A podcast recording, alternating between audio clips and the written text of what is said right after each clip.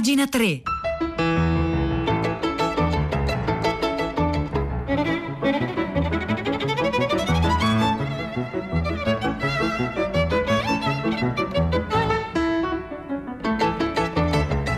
Le 9 e un minuto, buongiorno da Vittorio Giacopini, benvenuti all'ascolto di pagina 3 la cultura nei giornali, sul web, nelle riviste e inevitabilmente siamo ancora lì ad aspettare questo voto americano. Sono, avete ascoltato al GR anche la tensione che sta salendo nelle piazze d'America e poi sui quotidiani potete continuare a leggere interessanti pareri di scrittori, intellettuali, esperti che analizzano da vari punti di vista questo eh, voto così importante per la democrazia in America e anche per il, le, gli equilibri delle politiche mondiali in tutto, appunto, in tutto il mondo. E oggi ci sembra interessante parlare del del voto americano a partire dal punto di vista di una donna sorpresa dal fatto che molte donne continuino a votare Donald Trump. È Erika Young che viene intervistata da Paolo Mastrolilli su, eh, sulle pagine della stampa. Sono sconvolta dalle donne, troppi voti a quel misogino. Oh mio Dio, ma davvero, quando leggo dice, scrive Mastrolilli a Erika Young, gli exit poll sul voto femminile, non riesce a contenere una reazione emotiva perché restiamo, dice, noi donne troppo ignoranti, non siamo abbastanza informate sui nostri interessi e su chi li cura. Non sappiamo ancora, va avanti la Young, il, eh, quale sarà il risultato. Spero che Biden vinca perché pensavo che la maggioranza fosse stanca di Trump e delle sue bugie, della sua mancanza di empatia, della gestione fallimentare del Covid e mi aspettavo una valanga contro di lui, ma avevo torto. È chiaro che a molte persone piace ancora. Lo hanno votato almeno 68 milioni di americani, non lo so perché, dice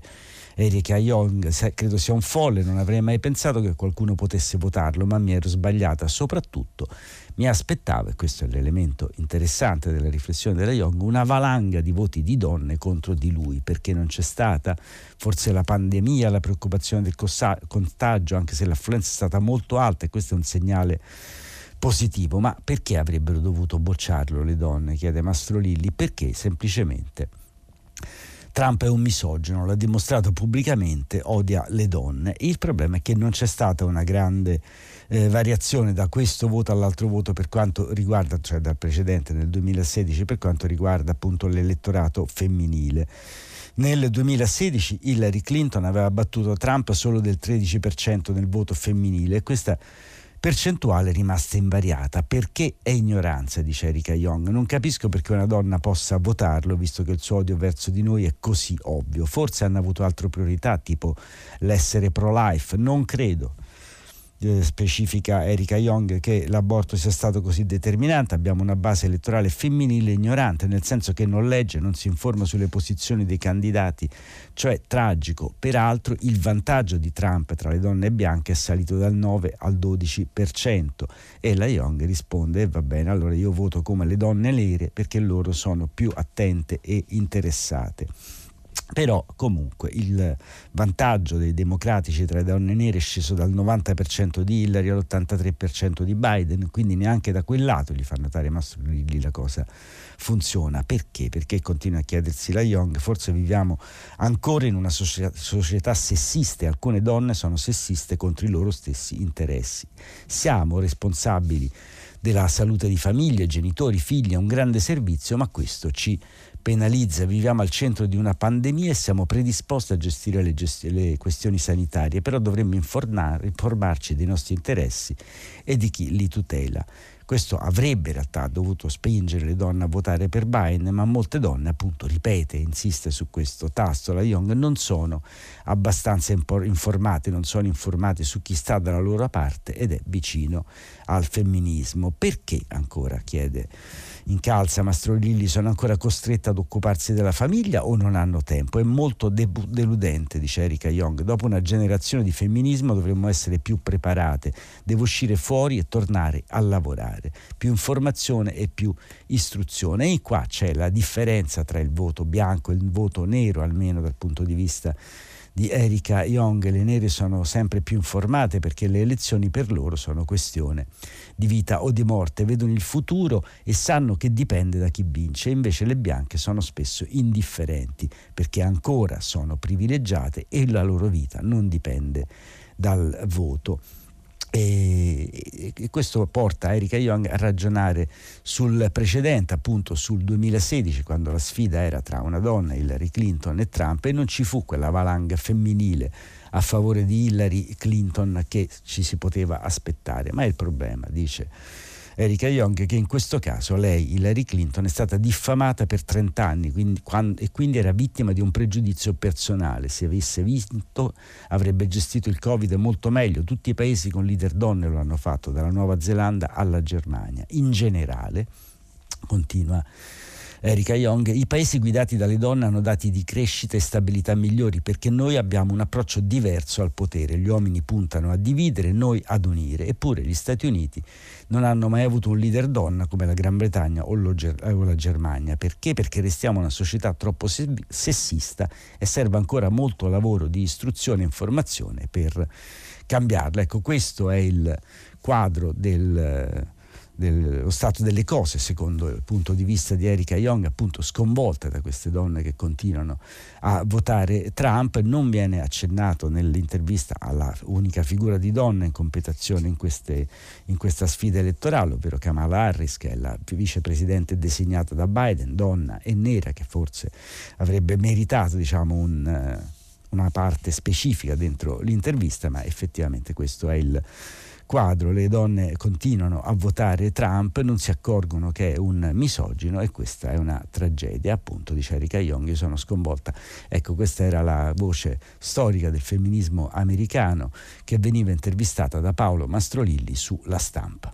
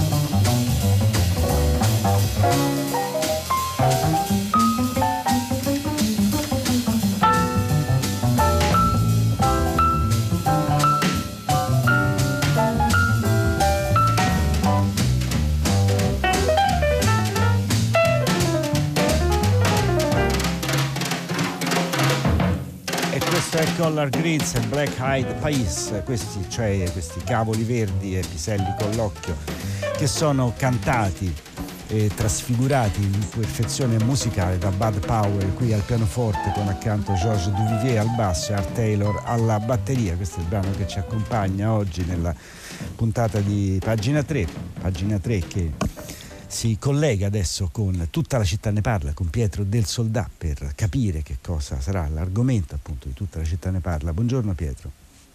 Eccoci Vittorio, buongiorno, buongiorno agli ascoltatori di pagina 3. L'argomento, l'argomento eh, l'ha scelto il nostro ascoltatore Mino da Torino, diciamo, noi eh, abbiamo seguito le sue riflessioni stamattina. Le conseguenze economiche su, della pandemia, ci sono delle previsioni europee sull'andamento dell'economia europea, del, del PIL italiano in particolare che fanno venire i brividi, però lui fa una riflessione, ci porta a fare una riflessione ancora più profonda, cioè il fatto che questa situazione davvero inedita nella nostra storia per la quale forse l'esperienza del passato serve, ma serve fino a un certo punto, ci impedisce di prevedere che cosa ci sarà domani. Non solo il PIL del 2022 e le previsioni sono davvero fosche, ma anche quello che accadrà tra un mese, tra una settimana. Questo è deleterio per l'economia che è fatta la capacità di prevedere, vince sul mercato chi sa prevedere prima le novità e le mosse degli altri, ma sulle nostre vite, eh, le nostre vite singole, dico una banalità, tutti noi siamo appesi a un'incertezza che forse non avevamo mai conosciuto in queste proporzioni, anche perché è diffusa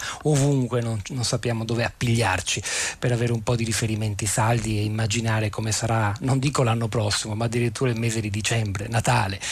Quindi noi su questo, tra economia e incertezza mh, provocate dalla pandemia, insistiamo a partire dalle 10, abbiamo come sempre bisogno delle vostre riflessioni, stimoli, critiche, mandatecele via sms, via whatsapp. A te Vittorio. Bene, bene, via whatsapp con il numero 335 5634 296 o anche via sms. Questo è il numero di telefono per partecipare. A proposito di eh, contatto con gli ascoltatori, vi ricordo il nostro sito pagina3.rai.it dove potete eh, abbonarvi, insomma abbonarvi, basta fare un clic e vi arriverà la nostra newsletter in cui appunto ci sarà una selezione curata dalle redazioni di pagina 3 di alcuni degli articoli più interessanti, delle cose di cui si è parlato o di che si sono messe inoltre la diretta. Quindi appunto iscrivetevi alla newsletter e riceverete appunto queste segnalazioni. Andiamo avanti invece con una veloce panoramica delle pagine culturali dei giornali a partire dal Messaggero dove c'è un'intervista a una disegnatrice, Olimpia Zagnoli, che parla del suo disegno pop, di come bisogna appunto disegnare con ironia. Lei è stata collaboratrice di grandi case di moda come Prada, eh, ma è anche attrice di copertine per il New Yorker, quindi insomma una designer e illustratrice che lavora su vari fronti. Poi su Avvenire vi segnalo un'intervista a Leonardo Padura che racconta la diaspora cubana, come si sta evolvendo, poi c'è Fofi nella sua rubrica I dimenticati che ricorda appunto uno scrittore di cui non si parla più, ma era un grande scrittore italiano, Stefano Terra, mentre invece un astronauta romano su quelle pagine del Corriere della Sera racconta come ha ascoltato per la prima volta un lampo radio dalla galassia e quindi appunto andatevelo un po' a cercare. Dal Corriere della Sera invece vi segnalo anche un importante articolo che pone la questione di dove è finito Akram Alisli. Alisli è un grande scrittore azero che però ha denunciato i crimini dell'Azerbaigian contro gli armeni nel genocidio armeno, doveva ricevere importanti premi internazionali, è scomparso, adesso i vari pen club americano e non soltanto stanno chiedendosi dove è andata a finire. Su tutti i giornali, anche sul Corriere della Sera, si parla poi della svolta di 007 per la prima volta 007 sarà un nero e sarà una donna, verrà interpretato prossima eh, prossimo film diciamo, di 007 da Laushana Lynch. Dal giornale vi segnalo, è in prima pagina e poi torna nelle pagine culturali, un articolo su Michel Houellebecq, globalismo, Unione Europea, migranti, Houellebecq contro i falsi ideali del progressismo, mentre invece il manifesto si occupa di musica segnalando la pubblicazione, ripubblicazione di un grande classico della musica, della musicologia eh, italiana, sono appunto i canti del popolo, canti popolari del Piemonte di Costantino Nigro. E poi c'è una lunga intervista sempre sul manifesto John Gianvito, è un uh, regista che ha scritto, un, eh, ha scritto e diretto un film che si chiama Er Socialist Smile, il suo sorriso, so, sorriso, socialista, ed è il ritratto di una attivista sorda e cieca americana che si chiamava Helen Keller. Anche il manifesto poi tra l'altro ricorda invece la scomparsa di un grande storico del teatro, Ferdinando Ottaviani, appunto che è scomparso ieri a Roma a 78 anni. Su eh, Da Repubblica invece vi segnalo l'anticipazione di un libro molto importante che sta uscendo. Alice Farina ha curato per il saggiatore la raccolta completa delle lettere di Dostoevsky, appunto queste vengono pubblicate, poi domani su Dostoevsky tornerà il supplemento culturale di Repubblica. Robinson e sempre nelle pagine centrali di cultura di Repubblica. Luigi Manconi si occupa di Aprimi Cielo di, Barte, di, eh, di Aprimi Cielo, il libro di giochi di eh, parole appunto di vabbè non mi ricordo il nome. Andiamo avanti con eh, Left su c'è un lungo dossier sulla uh, Svezia appunto e poi c'è un'intervista al professor Federico Masini dell'Università La Sapienza di Roma che eh, si chiama La ricerca per uscire dalla crisi. Ecco, queste sono alcune segnalazioni dalle pagine culturali di eh, venerdì 6 eh, novembre.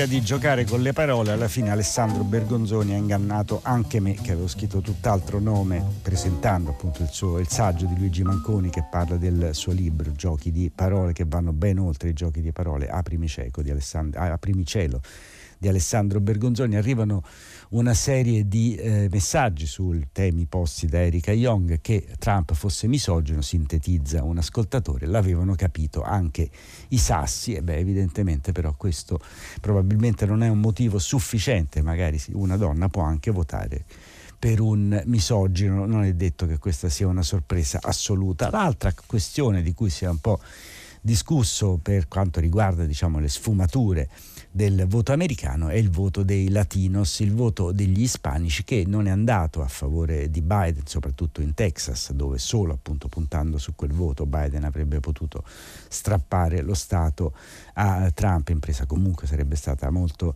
eh, difficile. Di questi temi si occupa oggi eh, Repubblica con Antonio Mondo, Monda che ha intervistato Junot Diaz, uno scrittore di origini dominicane e naturalizzato americano, che cerca di spiegare in questa intervista a Monda perché il voto degli ispanici non è contro i neri, ma per chi li ha sedotti.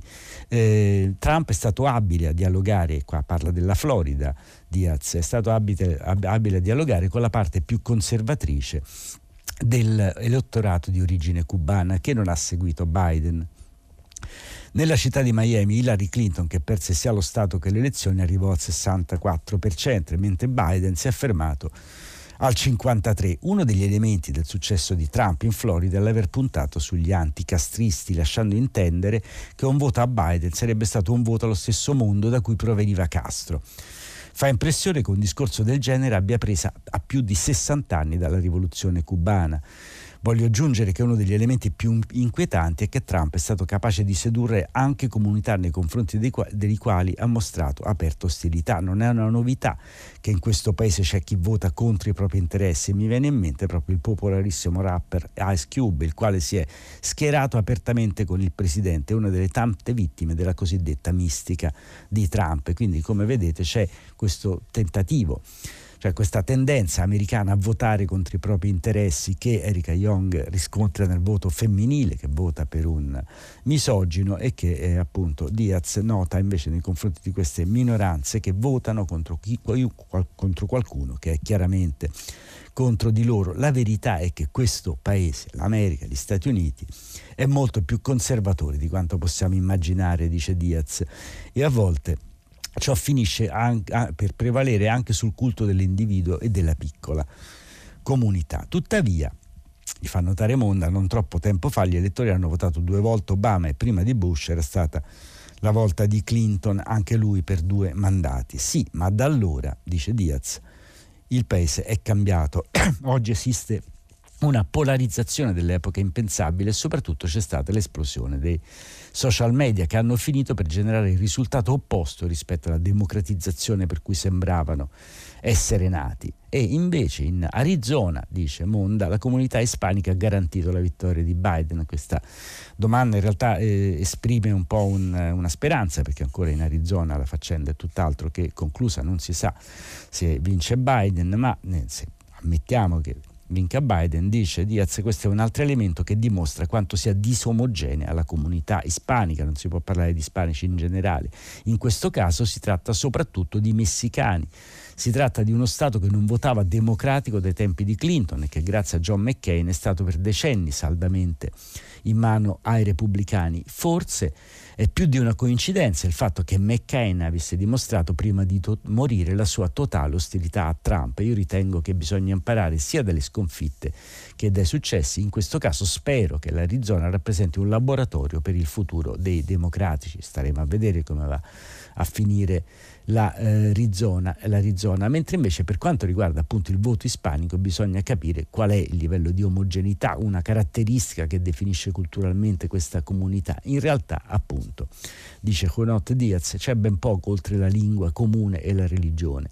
Intendiamoci, sono due elementi fondamentali, ma parliamo di un mondo assolutamente variegato che viene da posti diversissimi come il Messico, Porto Rico, Honduras, il Venezuela e che ha tra gli elementi di condivisione il trauma dell'immigrazione e la povertà con cui viveva nel paese d'origine. Altro invece aspetto significativo di questa tornata elettorale è il voto che in Michigan e Wisconsin ha visto Biden recuperare il consenso del, eh, della classe operaia, degli operai bianchi, in questo caso prima dell'elemento razziale dice Diaz, mi colpisce quello sociale. Trump era riuscito a parlare a persone che eh, dovrebbero avere come punto di riferimento la sinistra. Se questo dato viene confermato, cioè se è confermato che gli operai bianchi del Michigan e del Wisconsin hanno votato Biden, ritengo che questo si tratti del maggior successo dell'ex vicepresidente. Che cosa può imparare la sinistra americana da queste elezioni?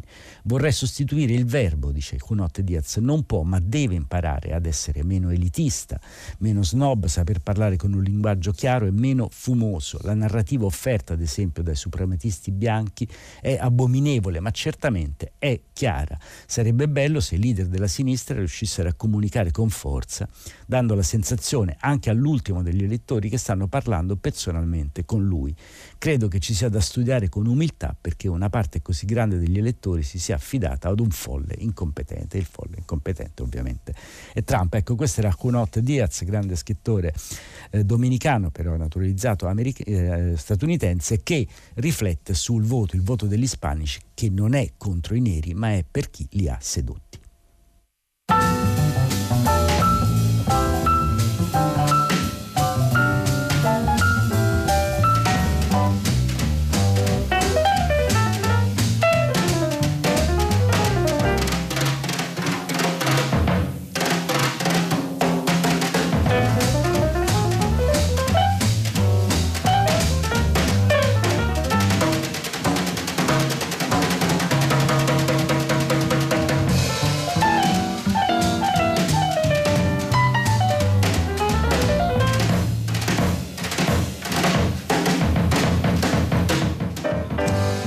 Grande questione che volenti e nolenti abbiamo dovuto affrontare in questi giorni, oltre al eh, voto americano, è quanto sta accadendo in Europa dopo gli attentati di Nizza, gli attentati di Vienna. Si parla di varie questioni e si parla di nuovo del tema chiave della laicità. E su questi temi Juliette Penn per le pagine di Left intervista Nicolas Caden, segretario dell'Osservatorio francese della laicità, in cui, è un'intervista in cui Caden cerca di spiegare che la laicità è un'opportunità per tutti i cittadini, non riguarda soltanto i laici in senso stretto e appunto la spiegazione è questa. In questo momento in Francia possiamo notare, fa notare Juliette Penn, che si stanno confrontando diverse interpretazioni della laicità. Dunque non c'è una laicità francese ma diversi modelli di laicità. No, c'è un'unica laicità, dice Caden, che si applica nel diritto. Invece in realtà ci sono effettivamente varie interpretazioni intellettuali della laicità e alcuni vorrebbero modificare il senso del principio. Di fatto c'è uno sviamento della laicità. Possiamo constatare da un ventennio che l'estrema destra ha sostituito il suo razzismo anti-arabi con un'opposizione permanente contro i francesi di confessione musulmane, apparentemente in nome della laicità. È ovviamente una perversione del principio. La laicità non, non è uno strumento anti-religioni o anti-musulmani. E questo è quindi un primo punto che va chiarito, dice Nicolas Cadenne. Per quanto riguarda invece la polarizzazione crescente della società francese rispetto alla religione, soprattutto a quella musulmana, bisogna capire da dove viene questo fenomeno. Il sociologo Philippe Portier dice che Cadena parla della polarizzazione che conosciamo così, una parte della popolazione, sempre più ampia, si allontana dal religioso, mentre l'altra invece riattiva le sue appartenenze. L'uso della religione come rifugio da parte di numerosi connazionali crea forti tensioni e le tensioni sono effettivamente più puntate in modo particolare sull'Islam. Questo fenomeno in realtà non è nuovo, esiste già da più di un trentennio, ma c'è un'accentuazione soprattutto a partire dagli anni 2000. Comunque si nota un'espressione della religione più visibile in alcuni credenti di tutte le religioni, quindi a volte c'è un'opposizione tra coloro che si sono allontanati dalla religione e coloro che riaffermano una identità religiosa. Se l'Islam è particolarmente colpito è prima di tutto perché è indubbio che il rapporto tra l'Islam e la storia della Francia è un rapporto complesso, soprattutto a causa del passato coloniale. Poi c'è il contesto terribile che purtroppo non è ancora alle nostre spalle degli attentati terroristi di matrice islamica che creano la possibilità, benché inaccettabile, di produrre confusione tra Islam e fondamentalismo. Bisogna anche insistere sull'insufficiente mescolanza sociale che crea dei ripiegamenti comunitari, aumenta la paura dei francesi che non si conoscono più veramente tra di loro. E infine c'è un altro aspetto, l'importazione drammatica di conflitti particolarmente quelli del Medio Oriente. Per tutte queste ragioni, e ce ne sono anche altre, la visibilità religiosa dell'Islam crea più irrigidimenti delle altre religioni, però è indubbio che alcuni giocano su quegli irrigidimenti, lo fanno per l'audience e a volte per farne anche una questione eh, politica. Adesso bisogna capire, il governo francese sta ripensando su questi temi della eh, laicità e parla ora di un disegno di legge contro i separatismi o disegno di legge che potenzia la laicità. Che cosa si può fare? È proprio così, però qual è la, la premessa? Che la laicità è minacciata in Francia? Effettivamente, dice Caden, la laicità è minacciata, a volte perché è mal compresa o fuorviata, ma anche perché talvolta viene attaccata da estremisti, attualmente in particolare dall'islamismo radicale. Ecco, quindi queste sono le questioni aperte che stanno di sfondo ad alcuni fatti di cronaca tragica che abbiamo visto. La questione della laicità è Juliette Penn che intervista Nicolas Caden per Left.